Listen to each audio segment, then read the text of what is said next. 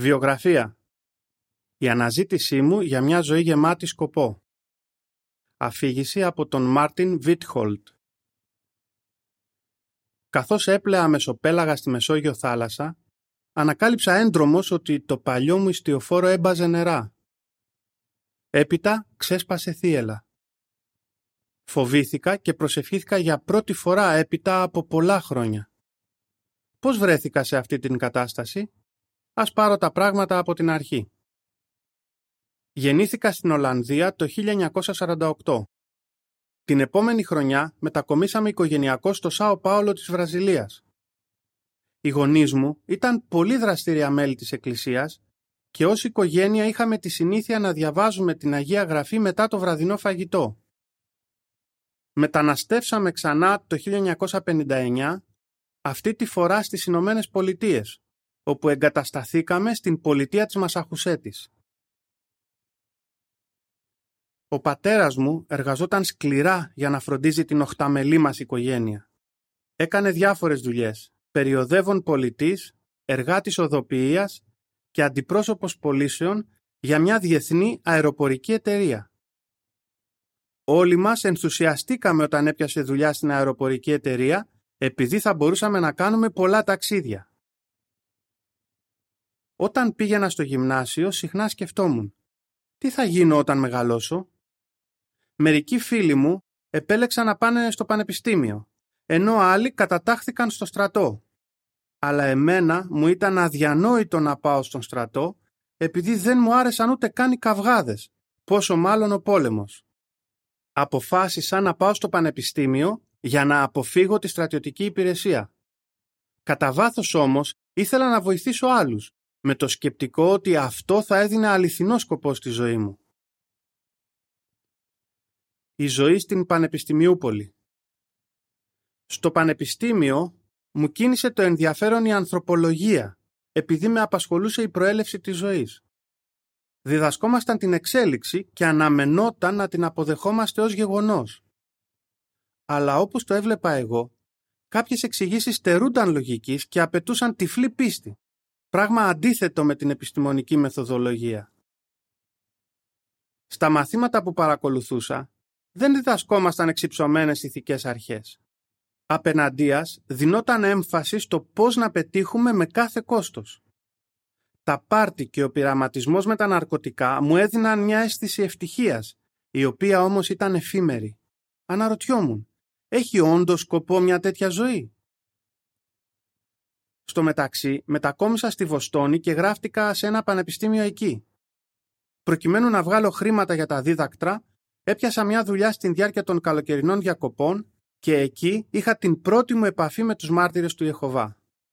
Ένας συνεργάτης μου μίλησε σχετικά με την προφητεία για τους 7 καιρούς, η οποία βρίσκεται στο τέταρτο κεφάλαιο του Δανίλ και μου εξήγησε ότι ζούμε στον καιρό του τέλους.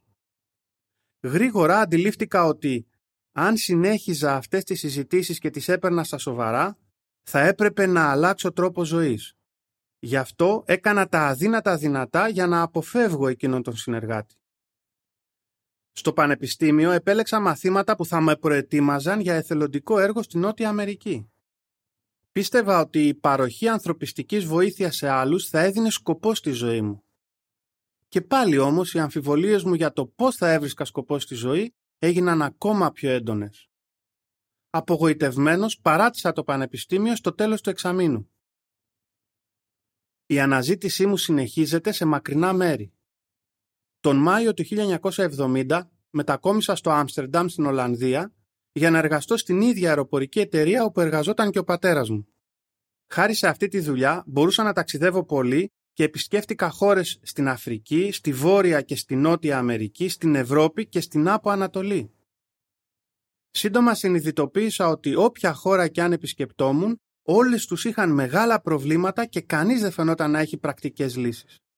Με ανανεωμένη επιθυμία να επιτελέσω κάτι αξιόλογο, αποφάσισα να επιστρέψω στις Ηνωμένες Πολιτείες και να γραφτώ ξανά στο ίδιο πανεπιστήμιο στη Βοστόνη. Όταν όμως επέστρεψα στη σχολή μου, Σύντομα συνειδητοποίησα ότι και πάλι δεν έβρισκα απαντήσεις στα ερωτήματά μου σχετικά με τη ζωή. Μην ξέροντας τι να κάνω, ζήτησα τη συμβουλή του καθηγητή ανθρωπολογίας. Προς έκπληξή μου εκείνος είπε Ποιος ο λόγος να συνεχίσεις, καλύτερα να τα παρατήσεις τώρα. Δεν χρειάστηκε να μου το ξαναπεί. Εγκατέλειψα οριστικά το πανεπιστήμιο. Εξακολουθούσα να νιώθω ότι η ζωή δεν έχει σκοπό, γι' αυτό αποφάσισα να στραφώ στα αποκαλούμενα παιδιά των λουλουδιών. Εγώ και μερικοί φίλοι μου διασχίσαμε με οτοστόπ τις Ηνωμένες Πολιτείες και φτάσαμε στο Ακαπούλκο, στο Μεξικό. Ζούσαμε σε κοινόβια με χίπης, οι οποίοι φαινόταν πως ζούσαν μια ξένια στη ζωή. Αλλά ζώντας μαζί τους, σύντομα ανακάλυψα ότι ο τρόπος ζωής τους δεν είχε νόημα ούτε έφερνε διαρκή ευτυχία. Απέναντίας, είδα ότι ήταν βουτυγμένο στην ανεντιμότητα και ότι δεν υπήρχε πιστότητα στις μεταξύ τους σχέσεις. Η αναζήτησή μου συνεχίζεται εν πλώ. Στο μεταξύ άρχισε να ξαναζωντανεύει ένα παιδικό μου όνειρο. Ήθελα να οργώσω τις θάλασσες, όχι ως απλός ναύτης, αλλά ως καπετάνιος. Ο μόνος τρόπος για να το κάνω αυτό ήταν να έχω δικό μου ιστιοφόρο. Μαζί με έναν φίλο μου τον Τόμ, ο οποίος είχε παρόμοια όνειρα, αποφασίσαμε να γυρίσουμε τον κόσμο με σκάφος. Ήθελα να βρω ένα παραδεισένιο τροπικό νησί όπου θα μπορούσα να ξεφύγω από το κατεστημένο. Ο Τόμ και εγώ πήγαμε στο Αρένις Ντεμάρ κοντά στη Βαρκελόνη στην Ισπανία. Εκεί αγοράσαμε ένα ιστιοφόρο 9,5 μέτρων το οποίο λεγόταν Λίγκρα. Αρχίσαμε να επισκευάζουμε εκείνο το σκαρί για να το κάνουμε αξιόπλο. Αφού δεν βιαζόμασταν να φτάσουμε στον προορισμό μας, βγάλαμε τη μηχανή και χρησιμοποίησαμε εκείνον τον χώρο για να αποθηκεύσουμε περισσότερο πόσιμο νερό. Για να μπορούμε να κουμαντάρουμε το ιστιοφόρο στα μικρά λιμάνια, προσθέσαμε δύο κουπιά των 5 μέτρων. Τελικά σαλπάραμε για τις Σεϊχέλες, στον Ινδικό ωκεανό.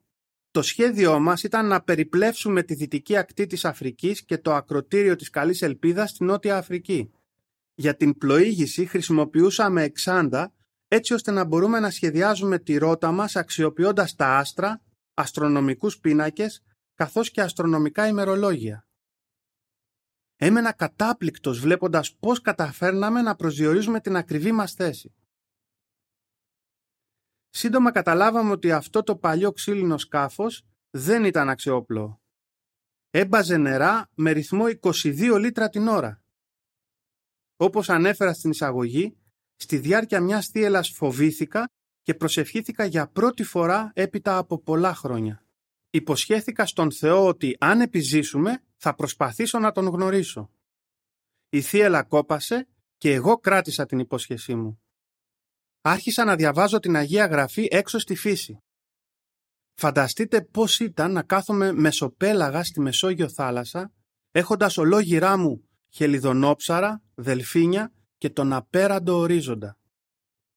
Τη νύχτα δεν χόρτενα να βλέπω τον γαλαξία μας και ένιωθα όλο και πιο βέβαιος ότι υπάρχει Θεός που ενδιαφέρεται για την ανθρωπότητα. Έπειτα από μερικές εβδομάδες στη θάλασσα πιάσαμε λιμάνι στο Αλικάντε στην Ισπανία όπου προσπαθήσαμε να πουλήσουμε το σκάφος μας για να πάρουμε ένα καλύτερο. Όπως αναμενόταν, δεν ήταν εύκολο να βρούμε αγοραστή για ένα παλιό ιστιοφόρο χωρίς μηχανή το οποίο έμπαζε νερά. Από την άλλη πλευρά, αυτή ήταν μια θαυμάσια ευκαιρία για να διαβάζω τη γραφή.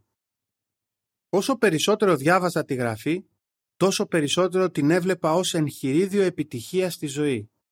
Με εντυπωσίαζε το πόσο ξεκάθαρα λέει ότι πρέπει να ζούμε καθαρή, ηθική ζωή και αναρωτιόμουν γιατί τόσο πολλοί άνθρωποι, μεταξύ των οποίων και εγώ, θεωρούν ότι είναι χριστιανοί και όμως αγνοούν αυτά που λέει. Ήμουν αποφασισμένος να κάνω σημαντικά βήματα για να καθαρίσω τη ζωή μου, γι' αυτό έπαψα να παίρνω ναρκωτικά. Πίστευα ότι πρέπει να υπάρχουν κάποιοι άνθρωποι που ζουν σύμφωνα με τους υψηλούς ηθικούς κανόνες της γραφής και ήθελα να τους γνωρίσω. Για δεύτερη φορά προσευχήθηκα, ζητώντας από τον Θεό να με βοηθήσει να τους βρω. Η αναζήτησή μου για την αληθινή θρησκεία. Μου φαινόταν λογικό να αναζητήσω την αληθινή θρησκεία δια της εισάτοπων απαγωγής, αποκλείοντας όσες δεν πληρούσαν τα κριτήρια. Καθώς περπατούσα στους δρόμους του Αλικάντε, έβλεπα πολλά θρησκευτικά κτίρια. Αλλά επειδή τα περισσότερα είχαν ομοιώματα, ήταν εύκολο να τα σβήσω από τον κατάλογό μου. Μια Κυριακή απόγευμα καθόμουν σε μια λοφοπλαγιά με θέα το λιμάνι και διάβαζα τα εδάφια Ιακώβου 2, 1 έως 5 τα οποία προειδοποιούν να μην μεροληπτούμε υπέρ των πλουσίων. Καθώς επέστρεφα στο σκάφος μας, πέρασα μπροστά από ένα κτίριο που έμοιαζε με χώρο θρησκευτικών συναθρήσεων και είχε πάνω από την είσοδο την επιγραφή «Έθουσα Βασιλείας των Μαρτύρων του Ιεχωβά». Σκέφτηκα. Αυτούς τους ανθρώπους πρέπει να τους δοκιμάσω. Ας δούμε πώς θα με υποδεχτούν. Μπήκα λοιπόν στην αίθουσα Βασιλείας ξυπόλυτος, με μουσι και σκισμένο τζιν. Ο ταξιθέτης με έβαλε να καθίσω δίπλα σε μια ηλικιωμένη κυρία η οποία με βοηθούσε ευγενικά να βρίσκω τα εδάφια που ανέφερε ο ομιλητής. Μετά τη συνάθρηση, με κατέπληξε η καλοσύνη όλων όσων ήρθαν να με χαιρετήσουν. Κάποιος με προσκάλεσε στο σπίτι του για να συζητήσουμε, αλλά επειδή δεν είχα τελειώσει ακόμα την Αγία Γραφή, του είπα «Θα σου πω όταν είμαι έτοιμος». Στο μεταξύ, άρχισα να παρακολουθώ όλες τις συναθρήσεις. Αρκετές εβδομάδες αργότερα, επισκέφτηκα εκείνον τον άνθρωπο στο σπίτι του και μου απάντησε στα βιβλικά ερωτήματα που είχα. Μια εβδομάδα αργότερα μου έδωσε μια τσάντα γεμάτη πολύ ωραία ρούχα. Μου είπε ότι ανήκαν σε κάποιον που βρισκόταν στη φυλακή επειδή υπάκουε στην εντολή της γραφής να αγαπάμε ο ένας τον άλλον και να μην μαθαίνουμε πια τον πόλεμο. Τώρα ήμουν βέβαιος ότι είχα βρει αυτό που έψαχνα. Ανθρώπους που εφαρμόζουν τα ξεκάθαρα λόγια της γραφής σχετικά με την ηθική. Ο στόχος μου δεν ήταν πια να βρω ένα παραδεισένιο νησί, αλλά να μελετήσω την Αγία Γραφή σε βάθος. Γι' αυτό επέστρεψα στην Ολλανδία. Σε αναζήτηση εργασίας. Έκανα τέσσερις μέρες να φτάσω με το στόπ στην πόλη Χρόνιντχεν στην Ολλανδία. Εκεί έπρεπε να βρω δουλειά για να συντηρούμε. Σε ένα ξυλουργείο που πήγα για να ζητήσω δουλειά, έπρεπε να γράψω στην αίτηση το θρήσκευμά μου. Έγραψα «Μάρτυρας του Ιεχωβά». Όταν ο ιδιοκτήτης το διάβασε αυτό, πρόσεξα ότι η έκφραση του προσώπου του άλλαξε. Είπε «Θα σου τηλεφωνήσω», αλλά δεν τηλεφώνησε ποτέ. Σε ένα άλλο ξυλουργείο, ρώτησα τον ιδιοκτήτη αν χρειαζόταν βοήθεια. Εκείνος ζήτησε να δει διπλώματα και συστατικές επιστολές. Του εξήγησα ότι είχα κάνει επισκευαστικές εργασίες σε ξύλινο ιστιοφόρο. Προς έκπληξή μου είπε «Μπορείς να αρχίσεις σήμερα το απόγευμα, αλλά υπό έναν όρο. Δεν θέλω να δημιουργήσεις προβλήματα στο μαγαζί μου επειδή είμαι μάρτυρας του Ιεχωβά και ζω σύμφωνα με τις αρχές της Αγίας Γραφής». Τον κοίταξα κατάπληκτος και απάντησα «Και εγώ είμαι». Προφανώς επειδή είχα μακριά μαλλιά και μουσι, είπε «Τότε θα μελετήσω τη γραφή μαζί σου». Δέχτηκα με τα χαρά στην πρότασή του. Τότε κατάλαβα γιατί ο ιδιοκτήτης του άλλου ξυλουργείου δεν μου είχε τηλεφωνήσει. Ο Ιεχωβά μου έδινε τα αιτήματα της καρδιάς μου. Εργαζόμουν στο μαγαζί εκείνου του αδελφού έναν χρόνο. Παράλληλα μελετούσε τη γραφή μαζί μου. Τελικά βαφτίστηκα τον Ιανουάριο του 1974. Επιτέλους βρήκα ζωή γεμάτη σκοπό. Έναν μήνα αργότερα ξεκίνησα μια νέα σταδιοδρομία, το σκαπανικό, που μου έχει φέρει τεράστια ικανοποίηση. Τον επόμενο μήνα μετακόμισα στο Άμστερνταμ για να υποστηρίξω έναν Ισπανόφωνο όμιλο που είχε μόλις ιδρυθεί. Πόσο χαιρόμουν που διεξήγα γραφικές μελέτες στα Ισπανικά και στα Πορτογαλικά. Τον Μάιο του 1975 μου δόθηκε το προνόμιο να υπηρετώ ως ειδικός καπανέας. Κάποια μέρα μια ειδική σκαπάνισα, η Ίνεκε, ήρθε στην Ισπανική συνάθρηση για να μας συστήσει τη βολιβιανή σπουδάστριά της. Η Ίνεκε και εγώ αποφασίσαμε να γνωριστούμε μέσω αλληλογραφίας και σύντομα ανακαλύψαμε ότι είχαμε τους ίδιους στόχους. Παντρευτήκαμε το 1976 και συνεχίσαμε να υπηρετούμε ως ειδικής καπανής ως το 1982 που προσκληθήκαμε να παρακολουθήσουμε την 73η τάξη της Γαλαάδ. Ήταν μεγάλη η έκπληξη και η χαρά μας όταν διοριστήκαμε στην Ανατολική Αφρική, όπου υπηρετήσαμε πέντε χρόνια στη Μομπάσα, στην Κένια. Το 1987 διοριστήκαμε στην Τανζανία, όπου είχε αρθεί η απαγόρευση στο έργο κηρύγματος. Μείναμε εκεί 26 χρόνια προτού επιστρέψουμε στην Κένια. Το να διδάσκουμε τη βιβλική αλήθεια σε ανθρώπους γεμάτους εκτίμηση έχει δώσει πραγματικό νόημα στη ζωή μας. Για παράδειγμα, ο πρώτος μου σπουδαστής στη Μομπάσα ήταν κάποιος που συνάντησα στη δημόσια μαρτυρία. Όταν του πρόσφερα δύο περιοδικά, εκείνος είπε «Τι να κάνω όταν τα τελειώσω» Την επόμενη εβδομάδα αρχίσαμε να μελετάμε τη γραφή με το βιβλίο «Μπορείτε να ζείτε για πάντα στον παράδεισο στη γη» το οποίο είχε μόλις τεθεί σε κυκλοφορία στη Σουαχίλη. Βαφτίστηκε έναν χρόνο αργότερα και έγινε τακτικός καπανέας. Από τότε αυτός και η σύζυγός του έχουν βοηθήσει σχεδόν 100 άτομα να φτάσουν ως την αφιέρωση και το βάφτισμα. Όταν κατάλαβα τον σκοπό της ζωής, ένιωσα σαν τον περιοδεύοντα έμπορο, ο οποίος ανακάλυψε ένα ξεχωριστό μαργαριτάρι και δεν ήθελε με τίποτα να το χάσει. Ήθελα να δαπανίσω τη ζωή μου βοηθώντας άλλους να βρουν το αληθινό νόημα της ζωής. Μαζί με την αγαπημένη μου σύζυγο έχω διαπιστώσει από πρώτο χέρι πώς ευλογεί ο Ιεχωβά τον λαό του με μια ζωή γεμάτη σκοπό. Τέλος του άρθρου.